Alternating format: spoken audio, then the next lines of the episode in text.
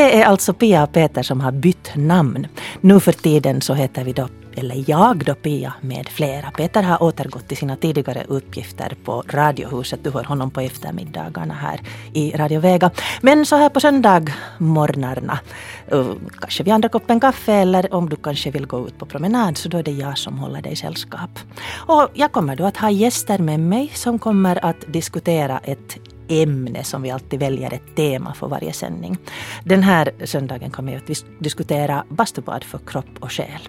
Men det här med flera så det betyder ju inte bara gästerna som jag har här i studion utan det betyder också du som lyssnar på det här programmet. Jag vill hemskt gärna att du delar med dig av dina tankar och erfarenheter och funderingar kring det temat som vi har. Och du når mig på Facebook, Pia Abrahamsson, och du når mig på pia.abrahamsson.yle.fi. Och jag väntar gärna och med spänning på att du delar med dig av dina tankar. Vi kommer också nu att sändas som, sändas som repris på tisdagar mellan klockan 11 och 12, alltså 11.03 efter nyheterna så börjar reprisen av Pia och Peter. Och då kan du ju inte delta men att jag kommer nog att sitta vid datorn så att eh, om du vill skriva till mig så skriver du på pia.abrahamsson.yle.fi och då kan jag kanske svara dig där direkt men tyvärr så kan jag ju inte läsa upp din kommentar i radion. Och vi kommer också att göra en podcast på det här programmet vilket betyder att du kan ladda ner den till din mobil eller dator och ta den med dig dit du går och lyssna då när du har tid. Du kan också prenumerera på den här podcasten. Så sant, Pia med flera heter vi och Pia Abrahamsson heter jag. Men vi ska alltså prata om bastu idag. Vi går i bastun för att eh, vederkvicka vår själ och för att eh, vederkvicka också vår kropp, trötta ryggar och trötta hjärtan får sin vederkvickelse i bastun.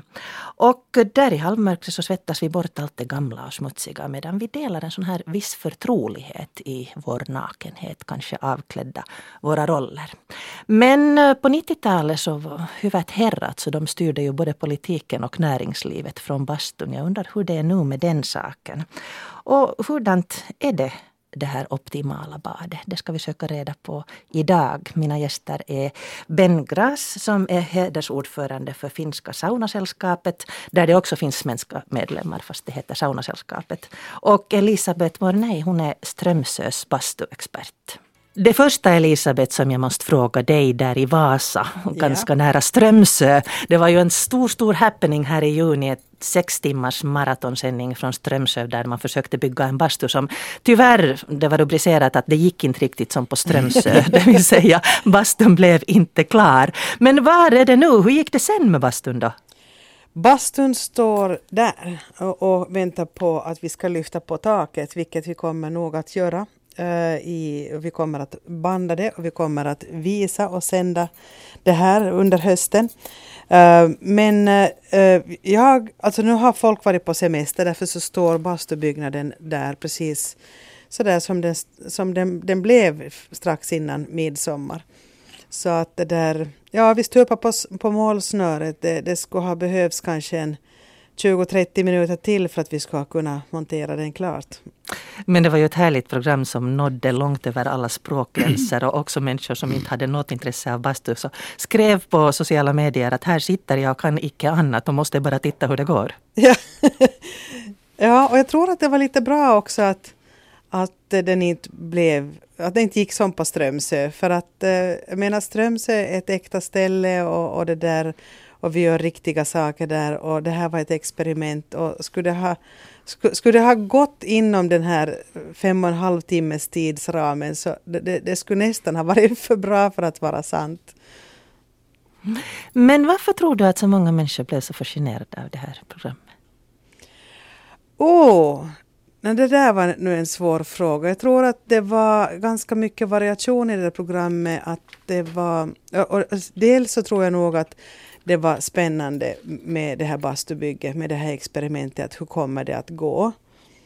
Uh, så det var nog som själva det spänningsmomentet i det. Men sen så, så belystes ju bastu från, från många olika områden. Men egentligen så tror jag att det där bastuprogrammet, när det nu går i Finlands TV, så det finns nog säkert ingen finländare som inte skulle ha någon som helst relation till bastu, om det då är hat eller kärlek eller neutralt. Men det finns mer än tre miljoner bastur i Finland. och det finns nästan sex miljoner åsikter om hur en bastu ska vara. Så man har ju ett förhållningssätt. Mm. Du är fascinerad av bastur. Jag pratade med Mattias som höll i trådarna för det här eh, bastubygget. Så sa han att du måste prata med Elisabeth för hon är Strömsös bastuexpert. Och du har nog sysslat med, med, med bastu här ganska mycket. Ett program kommer att komma ut i september. Ja, ja alltså det börjar ju då med, uh, alltså när skulle det vara 2004, 2005. Då gjorde jag en 16-delad reportageserie om bastu. För att uh, alltså jag började reflektera över varför jag så sällan går i min eh, elbastu i stan. Eh, medan när jag ser en, en vedeldad bastu vid, vid vatten så blir det eh, som ett sug, nästan som en magnet, att den där måste man ju prova på. Så, så det där, så det, det, det gjorde jag och det var en kollega som sa till mig, när man hade gjort en så hade du gjort alla. Men det där, sen efter 16 programmet så sa hon, ja men du hade nog rätt att det fanns nog ganska mycket att säga om den där bastun. och det, för mig var det en upptäcktsresa. Jag tänkte just fråga, att varför är du så fascinerad av det här? Nej men inte var jag ju då fascinerad, men man blir ju alltså under, undervägs. För att eh, det finns ju Alltså, som jag sa så har vi ju alla en, ett, ett, något slags förhållningssätt. Vi, vi, vi vet alla någonting om bastu. Men det blir ju därför så intressant när man fördjupar sig i den där bastukunskapen. Och, det, och, och jag, det finns ju hemskt mycket mer att, att veta om, om bastu också än, än vad jag nu har lärt mig. Men det är klart att man blir fascinerad. Till exempel alla vändpunkter under bastuns tusentals eh, tusenåriga historia. Alltså det är inte bara tusen år, det är liksom kanske sjutusenåriga historia. Mm, vad är din optimala bastuupplevelse nu efter den här resan? Då? Ja, no, jag hoppas ju att jag inte träffar på den ännu men, men jag kan säga vilka förutsättningar som, som det ska finnas där. Och den första förutsättningen så är nog tid. Och sen så kan man ju diskutera bastutemperatur och, och det där och för mig, det där beror också på fuktigheten, mm, för det ska vara en fuktig bastu. Ju fuktigare bastu desto lägre temperatur kan det vara. Och så måste det vara en stor stenugn. Men nu kommer jag in på sådana teknikaliteter. Om jag liksom hoppar över de där förutsättningarna så kan vi vad heter det, gå närmare in på dem lite senare.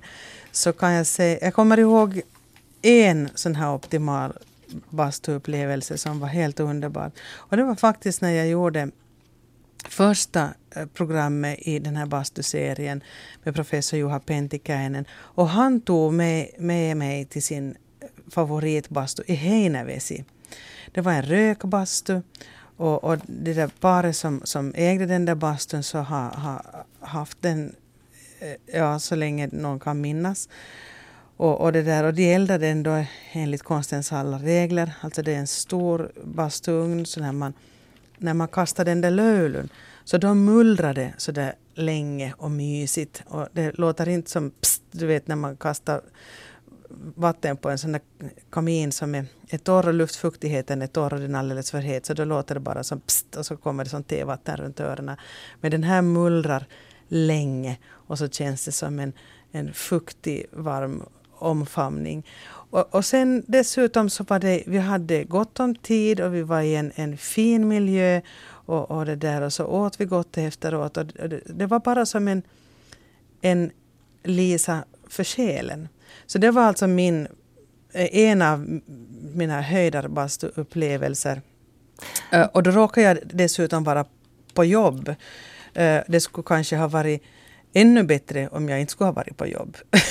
Men tänk att få bada bastu under arbetstid. ja, Hej hallå! Vilket jobb va? ja, it's a dirty job but someone's got to do it säger man på engelska. Men det är alltså tiden som är viktig för dig? Eh, tiden, ritualen, miljön och att det är en vedeldad bastu. Och att det är en stor kamin. Och sen temperaturen, så ska vi, säga, ska vi generalisera någonting så om det är 70-75 grader tycker jag att det är ganska bra. När vi har en expert här i studion, Ben Gras. Du har varit ordförande i många, många år för eh, Finska bastusällskapet. Du har också handhaft ett antal hus där det har funnits bastun och du är allmänt intresserad av bastu. Eh, vad väcker det här för tankar hos dig? 75 grader, är det optimalt? No, eh, det är nog rätt. Rätta temperaturen 75 eller 80 är sån här eh, mycket bra temperatur. Man borde ju inte ha för het bastu. Då kan man vara länge där. Men eh, tyvärr är det några få människor som vill ha mycket heta bastun och det är deras sak. Men alltså Elisabeth har rätt. En sån här 80 graders bastu är bra. Och den kan man sitta och njuta av. Varifrån kommer det här att man ska tävla om det där? Ibland sitter man ju i bastun tillsammans med någon som ska bevisa att jag klarar mycket mer än du. No, vi tog ju i finska mm, bastusällskapet en mycket hård attityd mot de här tävlingarna. Det var ju ett dödsfall här för några år sedan. Och eh, det är klart att man ska inte tävla i bastu. Det är absolut fel. Och jag vet inte varifrån det kommer. Kanske det är den här tävlingsivrigheten i allmänhet i Finland. Så. Kanske det några gånger kan det vara lite alkoholmissbruk och så vidare. Men alltså det är fel, absolut fel. Men om man ska allmänt säga bastun i Finland så man har räknat att man har kanske 10 miljoner bastun i världen. Av de 10 miljoner bastun har man i Finland eh, omkring 3 miljoner. Det finns alltså sakkunniga, det finns specialister här. Alla, alla har sin egen åsikt av en god bastu, fin bastu, men, men alltså just den här sauna med naturen, med, med den här stillheten, att man kan lugna sig, avkoppla sig snabbt där. Det är något, något som man inte hittar, till exempel om man går till Europa, i Tyskland har man ju sådana allmänna bastun mycket. Men där är det strikt eh, alltså reglerat den här bastun. När kommer in så kan komma det en bastumajster dit och säger att nu kastar man löyly, sitt ner. Det tar tio minuter man har en sån här systematisk bastu. Det är ju absolut inte finsk bastu då. Finsk bastu är då att man, man är individuellt där inne. Själen är med där. Mm -hmm. Så du har stackarn problem med rösten idag. Ja, absolut. Ben har ja, fått någon slags absolut. inflammation. Stor problem med min röst. Jag tänkte. Men vi hör dig i varje fall. Ja, det, det hörs jättebra. Det, det Men det absolut. Där... Jag hade bra röst i, i måndag, inte mera. Det där din optimala. Har du något minne som är ovanför alla andra? Det, finns så, det finns så många minnen alltså. Jag kommer inte ihåg något några sådana negativa upplevelser. Alltid när jag går i bastun. Jag går ju två, två gånger i, i veckan i, i Vaskiniemens bastu i Drumsö. Så här, där sitter jag och, och avkopplar mig att varje gång jag lämnar stressen i bastun. Inte kan man säga att, att den, där, den här gången är bäst. Mm. Alla gånger är goda. Men ni hämtar båda framtiden här. Elisabeth, när jag pratade med dig inför det här programmet så sa du att även om det skulle vara världens finaste bastu så om någon säger att nu, nu har du en halvtimme på dig så mm. är det mm. inte samma upplevelse.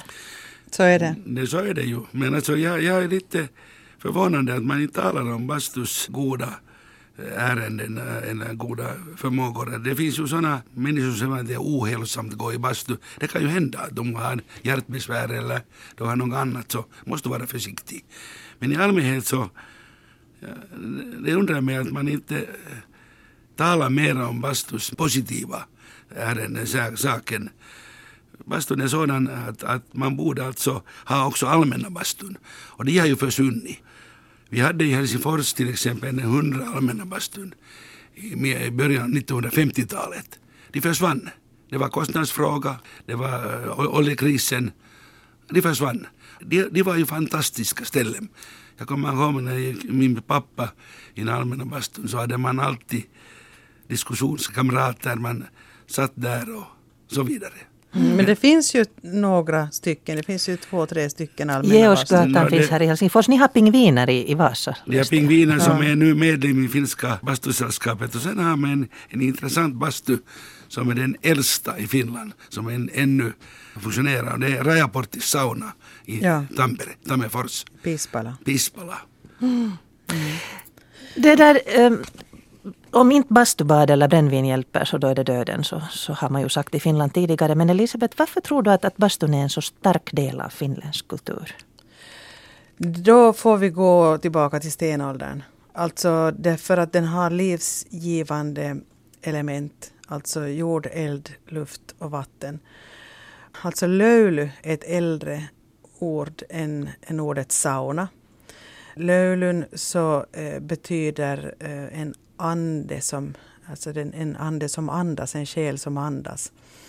Det var en arkitekt, Tommila, som berättade om de här äldsta bastuna. Alltså det här var ungefär samtidigt som finländare bosatte oss eh, på stenåldern. Och då var det såna jordkulor som hade eh, tre väggar av jord och sen så, så täckte man över med, med hudar. Och så hade man eld och så säkert har det hamnat något vatten på de där stenarna och man märker att där kommer en sån där, sån där ånga. Och den här rökbastun så den steriliserar rummet och sen så har vi då värme och vi har vatten. Så det, så det är helt enkelt bara livsgivande. Men sen sa den här professor Juha Pentikäinen också att är bastun finsk? Och man kan inte säga att bastun har uppstått bara i Finland. Utan bastun har uppstått i det eurasiska barrskogsbältet. Alltså det finns också i Ryssland. Och fortfarande finns det en väldigt snarlik byggnad. Banja. Ja.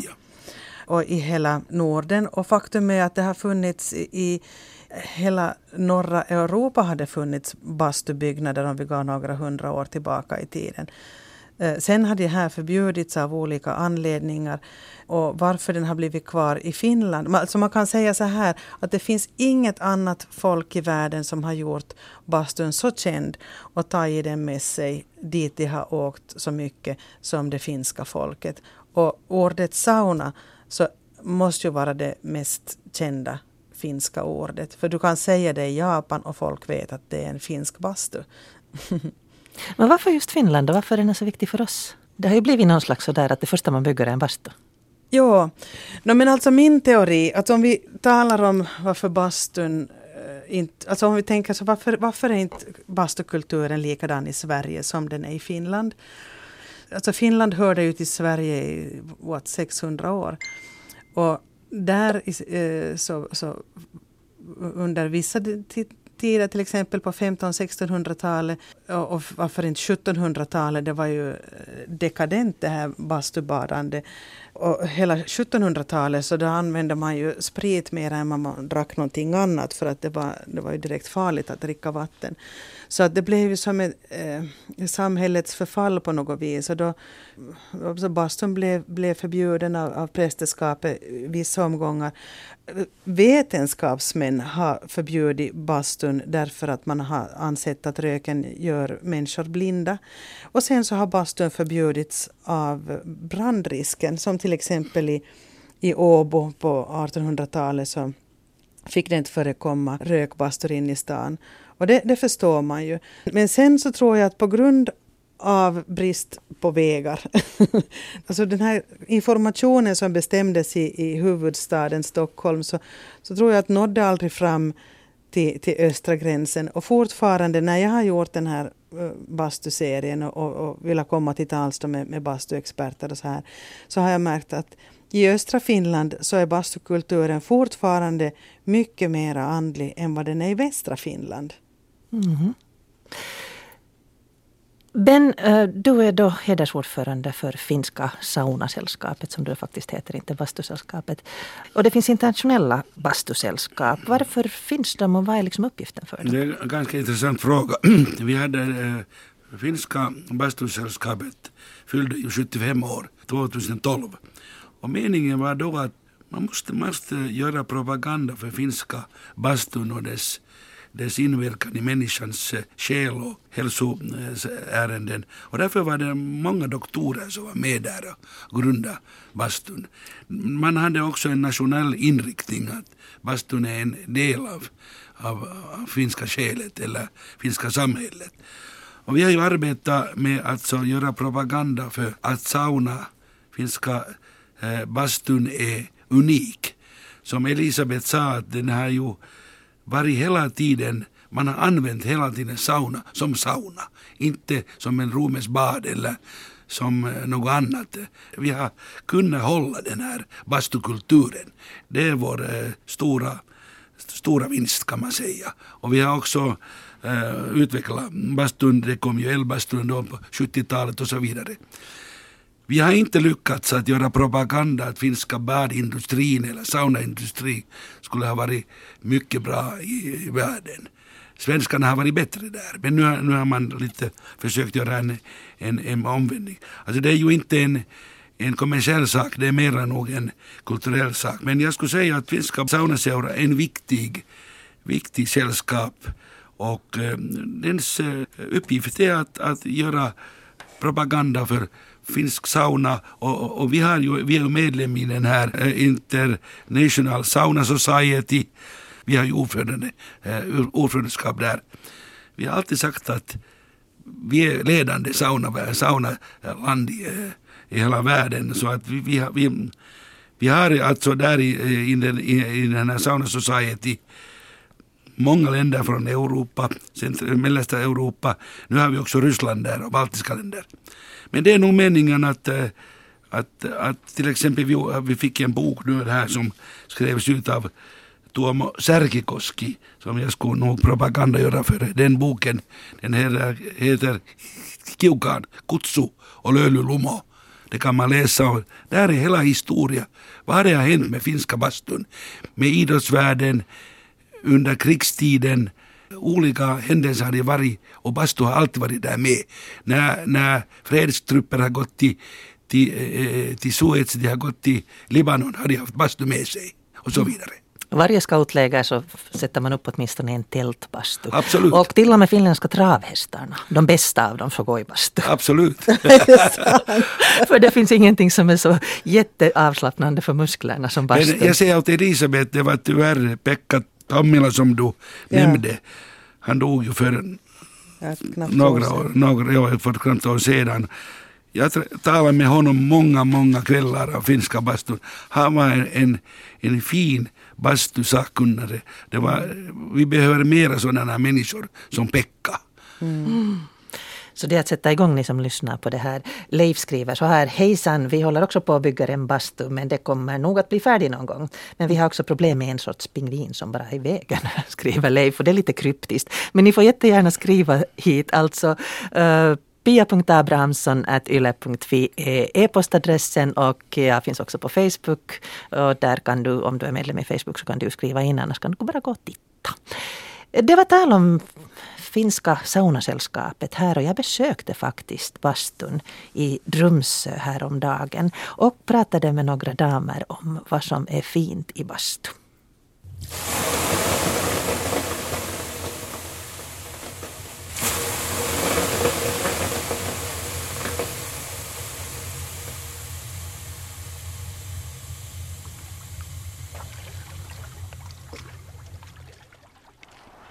Och här utanför Saunaseuras bastu så träffar jag Marita som just kommer från Makeat löylyt, eikö niin? Kyllä. Mistä syystä sä käyt täällä? No mun mielestä tämä on maailman paras rentoutumispaikka. Vaikka tulisi kuinka pahalla tuulella, niin sitten kun täällä lähtee pois, niin aina on hyvällä tuulella. Kiitos paljon. Kiitos. Leena sanoi, että tänne tullaan nautinnon vuoksi. No ehdottomasti. Mikä se suurin nautinto on? Sauna, meri. Ja seisot tässä kaikessa rauhassa juomassa vähän olutta ja syömässä kaalipiirakkaa, jos mä arvaan oikein. Ihan turbaanissa ja pyyhkeessä täällä saa lukea lehteä. Joo, nimenomaan. Ei täällä tarvitse pukeutua. Det är ju en paradis. Här på bänken när jag kommer ut så sitter det två damer. I Yllemessä har den ena och handduk och den andra bara i handduk och tittar ut över havet och där i havet så plaskar det ganska många tanter. Det är tanternas dag idag. Men om jag frågar de här damerna här att minkä takia tänne tullaan? No sen takia, että tämähän on paratiisi keskellä Helsinkiä. Aivan upeat maisemat ja meri on aina auki myös talvellakin ja sinne pulahdetaan aina nolla-asteiseen veteen. Minäkin käyn aina viisi kertaa talvellakin avannossa. Menet sä ensin saunaan ja sitten avantoon vai päinvastoin? Ensin saunaan. Mä menen aina ekaksi avantoon. Aina avantoon ekaksi talvellakin. No mikä se saunan suurin nautinto on itse saunomisen? No se on kyllä semmoinen avslappnande. Kyllä se tota, niin, rentouttaa. Ja kun täältä lähtee, niin se on uusin voimin ja uusin ajatuksin. Ja täällä saa myös pään tyhjennettyä kaikista ajatuksista, jotka mieltä painaa ja vaivaa. Kiitos. Se oli hienosti sanottu.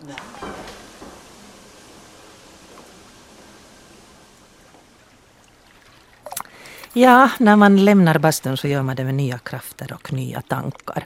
Och uh, havet är ju där då öppet uh, året runt. Där man här diskuterade att ska man gå i bastun först och sen i vaken eller, eller ska man börja med vaken? Och det är ju en fråga som man kan diskutera. Och Lena konstaterade att där behöver man inte klä på sig utan man kan sitta i sin turban och sin uh, handduk och läsa tidningen och dricka lite öl. Och jag tror att det var kolpirog som hon åt också som var väldigt gott. Och Marita konstaterade att bastun är det bästa stället att slappna av. Får jag Men, kommentera ja, det där? Det får du gärna. Elisabeth ja. Mornay har vi alltså i Vasa med oss här ja. i programmet. Nej, alltså för jag tänkte att den här äh, kommentaren om hur härlig bastun är och som jag också upplever att, att det är min bastuupplevelse att man går dit för för att kontemplera och för att, att komma ut som, som en, en, en, ren ny människa både till kropp och själ. Så det är någonting som har kommit nu de här senaste decennierna. För den här bastukulturen har sett olika ut under uh, hela bastuns historia. Och jag intervjuade ett gäng som är född på eh, 30 och 40-talet inför den här dokumentären Rivet ur arkivet Bastu som kommer nu i höst. Och de sa att när de var små så fanns, då hade man inte dusch eller badkar inomhus utan det var, det var bara i, i, alltså några få förunnat som hade en, en innetoalett och, och så. Så att man hade då sin bastu på gården eller så gick man i de här allmänna basturna eh, i, i kvarteren då en eller två gånger i veckan.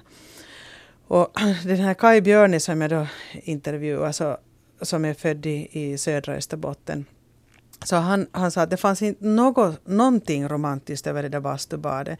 Utan man sjavade över en kall gård i snön och, och i mörker och, och, och, så badade man och sen så gick man in och, och klädde på sig. Och jag, jag, är själv, jag är född 63 och det var först 1970 som vi fick en bastu med dusch, en elbastu med dusch nere i källaren. Alltså jag bodde på en skola i Oravais och där fanns eh, tvättmöjligheterna i, bast, i en vedeldad bastu i, i huset som var tvärs över gården. Och jag kommer också ihåg hur det kändes att efter den där, alltså att bada bastu var ju helt okej okay och tvätta sig i den där bastun.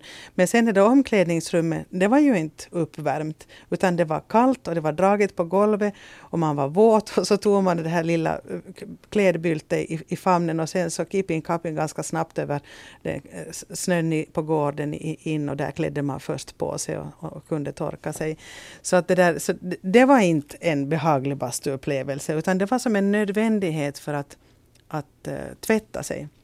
Vad säger du Ben om det här? För att du, du sa om det här allmänna bastun så tidigare då när till exempel i städerna så fanns det ju som sagt inte. Det, det fanns på gården den här bastun och det var nog kanske inte alltid sådär no, jättebehagligt.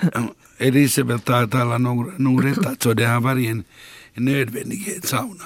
Man hade ju inte man hade inte vattenledningar, man hade inte någonting sådana bekvämligheter. Men alltså den här allmänna bastukulturen den hade innehåll nog, nog mera än att tvätta sig. Det var nog mera ja. en sån här jo, jo. Eh, plats att komma in och, och diskutera människor och, och man, hade, man hade ju viss bekvämlighet redan 40-talet och så vidare.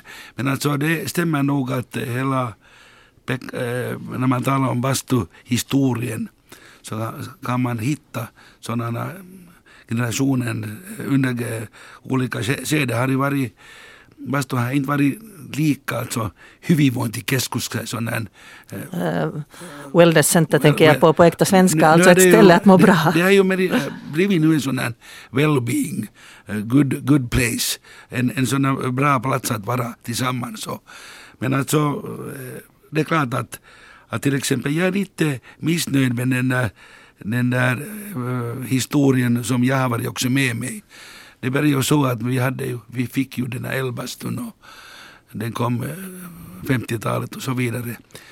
Mera, mera, mera som, som, som bastukulturens äh, system. Men alltså, då fick man sådär 60-talet, äh, i slutet av 60-talet eller i början av 70-talet när man byggdes, när man byggde äh, nya hus. Mm. Så började man ju bygga de där bastun i lägenheter. Så att uh, nu är det, det har varit en nödvändighet. Om du har en enrummare och bastu så jag skulle nog säga att vi borde tänka över om den här saken. Behöver vi sådana här eh, små bastun i, i alla lägenheter? Kunde man bygga några go goda bastun eller en bastu i en flertalshus i vinden till exempel. Och sam, samtidigt borde man nog få den här allmänna bastukulturen. Att man skulle ha möjligheter att bygga sådana nya bastun. Det, det finns också, och där skulle jag eh, säga att kommunerna borde vara lite mer aktiva om ärenden. Alltså, mm, det är klart att till exempel i Helsingfors har man nu en, en ny bastu, bastu i, i, i Merihaka och sen har man en stor projekt som man tänker bygga en sån här lite bättre bastu i, i eh, Brunnsparken och så vidare. Men alltså att bygga sådana normala allmänna bastun. Hur ska man klara den här biffen? Mm. Det, vi kan komma in lite på det här sociala för att det där, du pratar Elisabeth om det här att, att man går, eller ni har båda pratat om det här att man går liksom ensam i bastun till exempel om man slappnar av. Det finns nu för tiden bastun där man kan låta ljus överskölja en olika färgers ljus. Det finns bastun där man kan lyssna på avslappnande musik och det finns till och med bastun som har inbyggd TV. Och det kan man ju sen diskutera hur fiffigt det är. Men den här sociala rollen uh, det är just du var inne på allmänna bastun. Uh, saunasällskapet bjuder också diplomater och eh, mediamänniskor på allmän bastu. Och som jag sa här i början så på 90-talet gick det en serie som hette Huvudet herrat. Och där hade de då en massa prominenta gäster, bland annat några presidenter in spe och eh, varande presidenter. Och man styrde alltså politiken och näringslivet från bastun. Mm sovittiin saunassa. Och det är klart att den där bastukulturen var en sådan. Jag var ju med i det där livet mycket. Alltså det var ju en, en, en hederssak för stora företag att ha en fin bastu. Representationsbastu. Representationsbastun och, och, och det, det, var, det var absolut, man kallades det, alltså det var en, en normal sak att man hade bastukällar och sen hade man man åt efter det och så vidare. Men alltså, man har slutat nu med, den, med den här diplomatsystemet. Men till exempel, vi, hade, vi har ju haft en intressant person här i Finland nu, den här Amerikas eh, ambassadör Bruce Orek, som fick nu ett heders, heders um, nämning att bli eh, sån här, hedersmedlem. hedersmedlem och så vidare. Han sa att, att någonting sådant som han har upplevt i Finland kan man hitta i hela världen. Han, han är en sån här saunaentusiastisk person och säger nog att vi har nu tappat den här möjligheten att göra saunapropaganda. Vi kan inte sälja den här. Men det är klart som Elisabeth sa att det är så individuell fråga. Att eh, vi tänker mera hur vi njuter av, av bastun. Eh, men vi, vi tänker inte att kunde vi göra saunapropaganda som en, eh, som en exportvara och så vidare. Mm, jag tror att det är en ganska komplicerad fråga för att, att det är inte bara själva byggnaden och det är inte bara liksom, det, det, så det blir som i Tyskland, de här reglerna att först är det tre minuter så här och sen är det sex minuter så här. Och, så, utan det, det gäller att hitta den där eh, egna bastuupplevelsen så som man gillar bastun själv. Men, Men vad jag förstod då du gjorde det här arkivet så det, det, är, det är inte mera som det var förut. Alltså som Kekkonen Kekkonen var ju en ivrig bastubadare tillsammans ja. med sina gäster. Men så bastubadande så det har ju som förändrats under, eh, alltså under alla sekler och, och, och årtusenden. För att eh, den här allmänna bastun som vi pratar om, den var ju en nödvändighet som uppstod på 1800-talet under industrialismen, alltså då när eh, folk flyttade från landet där man hade då sin egen rökbastu in till städerna och det fanns inte tvättmöjligheter inne i de här små lägenheterna. Man kunde bo en, en stor familj, 12 personer i, i ett rum och kök. Och då, då, var det liksom en nödvändighet att tvätta sig någonstans och därför så uppstod de här allmänna basturna. Och, och, det där, och då, om vi talar om de här bastukaminerna så det har ju som skett uppfinningar också på bastuområden. Och, och se, på 1600-talet kom skorstenen då när man började ha kakelugnar. Uh, men, men själva, och då, då uppstod också den här kertalämmitteinen Äh, KIOAS, alltså det är en, en, inte en e- engång, man kan säga att den är en engångseldad bastu för att man värmer den precis som rökbastun i många timmar så släcker man elden och sen kan man bada i många timmar. Alltså det är en värmelagrande bastuugn. Och, men den slog igenom först då i de här allmänna bastuna för att inte kunde man ha en rökbastu som en allmän bastu eftersom på, på grund av brandrisken. Sen följande uppfinning vad gäller bastuugnen så var att man hittade på att sätta skorstenen direkt från eldstaden. Och det är alltså en sån här jatkuvalämmitteinen, alltså en sån som man... Mm. Ska komma ihåg att sätta ved före man går ur. Ja, alltså man, som man kontinuerligt eldar. Och det här, snabbar ju, det här är ju revolutionerande, det här snabbar ju på bastubadandet väldigt mycket. Men samtidigt så blev ju bastuugnarna, kaminerna mindre. Och det vet jag inte om det är, är så bra för att det, det, är nog, det är stenarna som ska vara varma och inte luften. Ja, så att när man kastar på det här, då kan man reglera både luftfuktighet och temperaturen med den där löjlen. Uh, men men så, så, när vi kommer, det, det, var den här, indus, den här allmänna bastun som, som kom av det. Och det är klart att det har kommit, kommit må, många Eh, uh, basturitualer runt omkring det. Marina Motalev, skådespelare i Helsingfors, som jag intervjuade, som hon, har, hon bodde på Museigatan då, mitt i Helsingfors. I, och det, det var då ett arbetarkvarter och de hade i samma bostadsbolag så fanns där en allmän bastu. Och, och, hon och flera andra som jag har talat med också så kommer ju ihåg att till, man fick till exempel Eh, nya rena kläder på sig då när man hade gått i den där bastun. Och sen så kommer hon också ihåg att när man var mindre så fick man sitta på de där nedersta trappstegen. Och sen när man blev äldre så fick man flytta sig upp och då så på något vis steg man lite i rang och kände sig lite större och tuffare. Så här. Och sen så fick man också det här med korv på bastustenarna, så det är nog en senare uppfinning på 70-talet. För på den, somliga drack bastukaffe på 50-talet, andra hade, Marina så berättade att hon hade någon sorts svag dricka som man satt eh, sockret upp i så att det skumma och det var som jättehäftigt. Så det är klart att det, att det fanns de här basturitualerna och när man var många i den där bastun som delade på en upplevelse, att, att det blev någonting speciellt. Men sen alltså just när, när det börjar byggas bastu in i lägenheterna, så då formligen exploderade eh, det här antalet bastur. Och då blev bastukulturen mera individuell.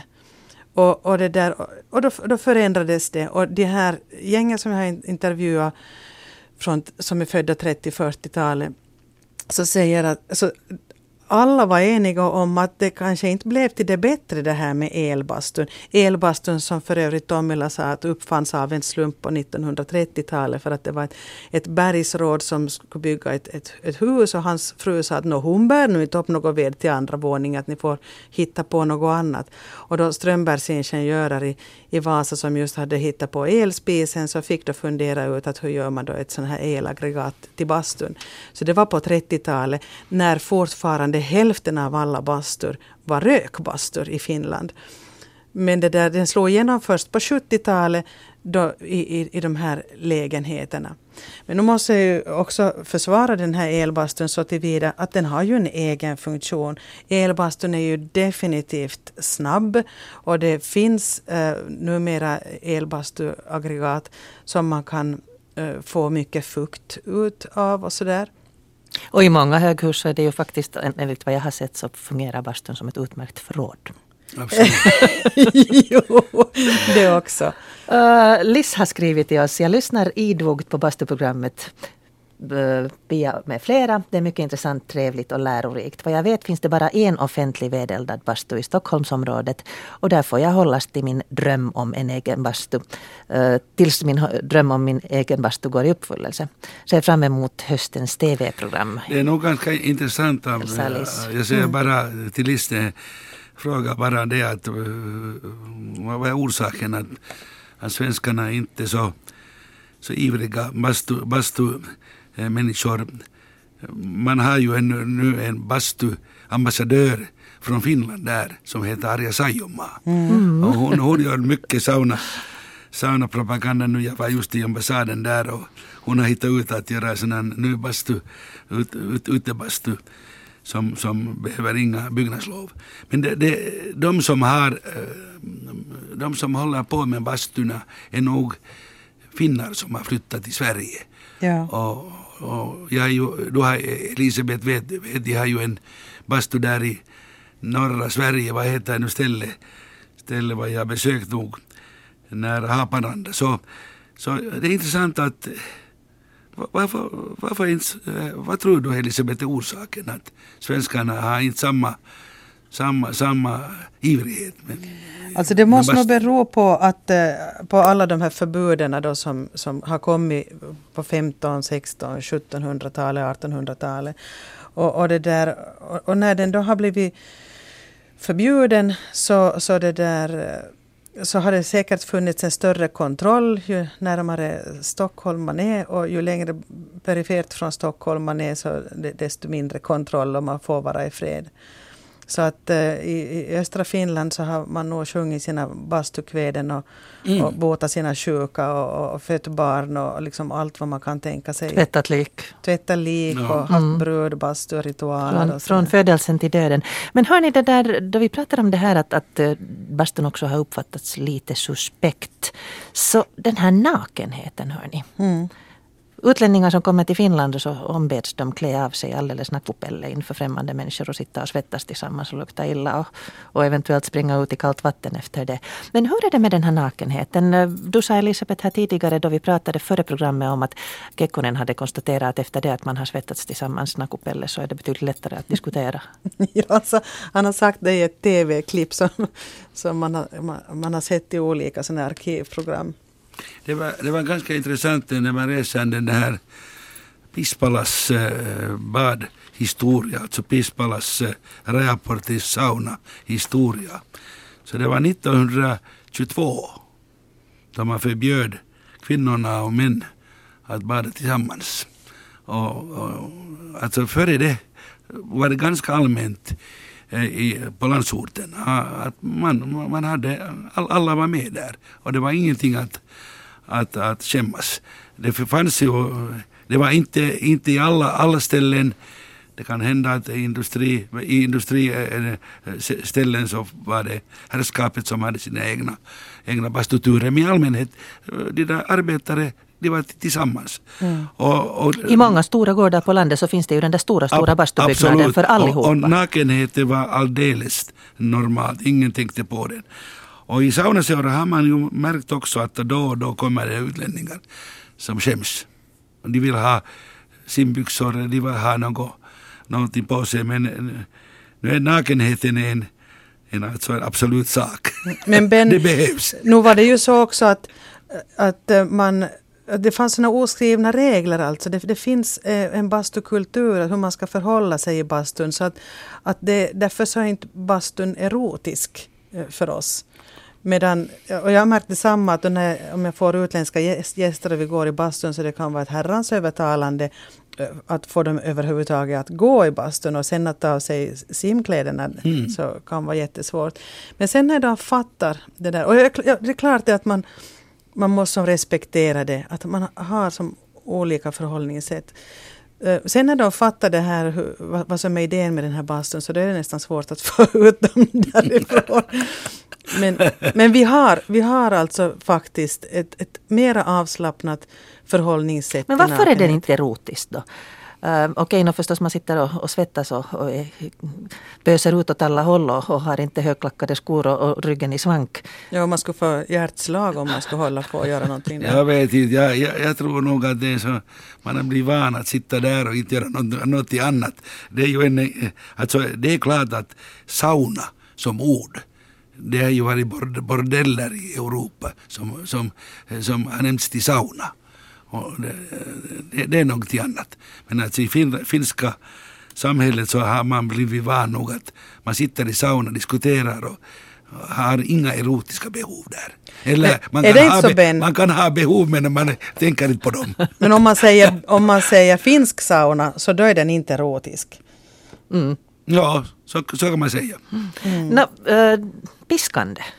Det är en annan sak som brukar uppröra sådana som inte är bekanta no. med det. Att där ska man sitta och piska varandra med kastkvast. No, det är ju aromen som, det är ju aromen som är fin. Björkvist och så vidare, Vista, Vihta eller Vasta. Där går ju gränsen Mm. med öst och äh, västra Finland. Men nu är det ju härligt att ha en, en, en, en sån här god, god äh, luft, äh, alltså en sån här stimulans i bastun också. Och den där etymologiska, vad heter det, poängen som du tar fram här nu, att det går som en gräns från norr i söder rakt genom Finland, så visar ju också på att bastukulturen blir en annan ju längre österut man går. Absolut, absolut. Bastukväden var nytt för mig. Mm. Att man, man, eh, det var väl, du vet mer om det Elisabeth? Eh, uh, no, alltså det, där har jag nog ganska ytliga kunskaper, men jo, alltså eh, jag hittade en, en dam som uh, bor i Vasa som är född då i, i, i Karelen, alltså det som är på ryska sidan nu. Och, och, det där, och hon kunde då bastukveden, alltså sådana här som när man botar sjuka, så alltså då manar man ut det, det onda. Så att det gjorde jag ett inslag om när hon, hon vad heter det, pi- piska, piska ut eh, det, det onda i mig och sen så, så manar hon ut det också med en ramsa. Mm. Och vi, i samband med brudbastun så har det funnits gråterskor som har, Mm. har sjungit bort det gamla och fula och renat bruden. Ja men det är väl en ganska fin ritual att man liksom får lämna allt gammalt ifrån sig och starta på nytt. Japp. Um, nu pratar jag med Heikki här emellanåt att det är Chris Ry vi ska höra här i slutet på programmet. Heikki är vår tekniker här och, och vi försöker hitta hur vi ska avsluta här så att eh, vi ger utrymme för nyheterna sen när det är dags för dem. Eller det programmet som kommer efter oss. Nu råddar jag lite här för att det händer mycket på en gång. Men i varje fall alltså det här med eh, ritualer kring bastun. Alltså det här med, eh, många eh, firar ju till exempel polttare, alltså man firar sista dagen som, som um, ogift. I bastun, möhippor i bastun tycks vara ganska vanliga. Mm. Ja, alltså faktiskt för en vecka sedan, för en och en halv vecka sedan så var jag själv med om en möhippa där vi tvättade bröden med salt för att inte det vanha suola janottaa för att vad heter det, bara frestade av några gamla erfarenheter och sen blev hon tvättad med mjöl för att hon skulle iklä sig då nya fina vita eh, kläder eller en ny skrud. Kunna börja, börja livet på nytt. Jag ska ja, eh, till slut säga bara att eh, det är fint att höra dig Elisabeth som sakkunnig här men Tack detsamma. jag skulle, jag skulle bara vilja säga att hur ska vi få samhället mera eh, sköta om den här bastuärenden. Att vi har ju förs försökt i Finska bastusällskapet skriva och, och vi har en egen tidning och så vidare. Men, men i allmänhet är jag lite missnöjd med den här att vi har, vi har glömt den här saunaärenden. Men Ben, ni gör ett fint arbete och många av mina källor kommer precis från Finska bastusällskapet. Så att det där, jag tror att det, det är nog med kunskap om vår mångtusenåriga tradition eh, och sen att man, man själv upptäcker för sig själv att hurdan bastuupplevelse är optimal för mig.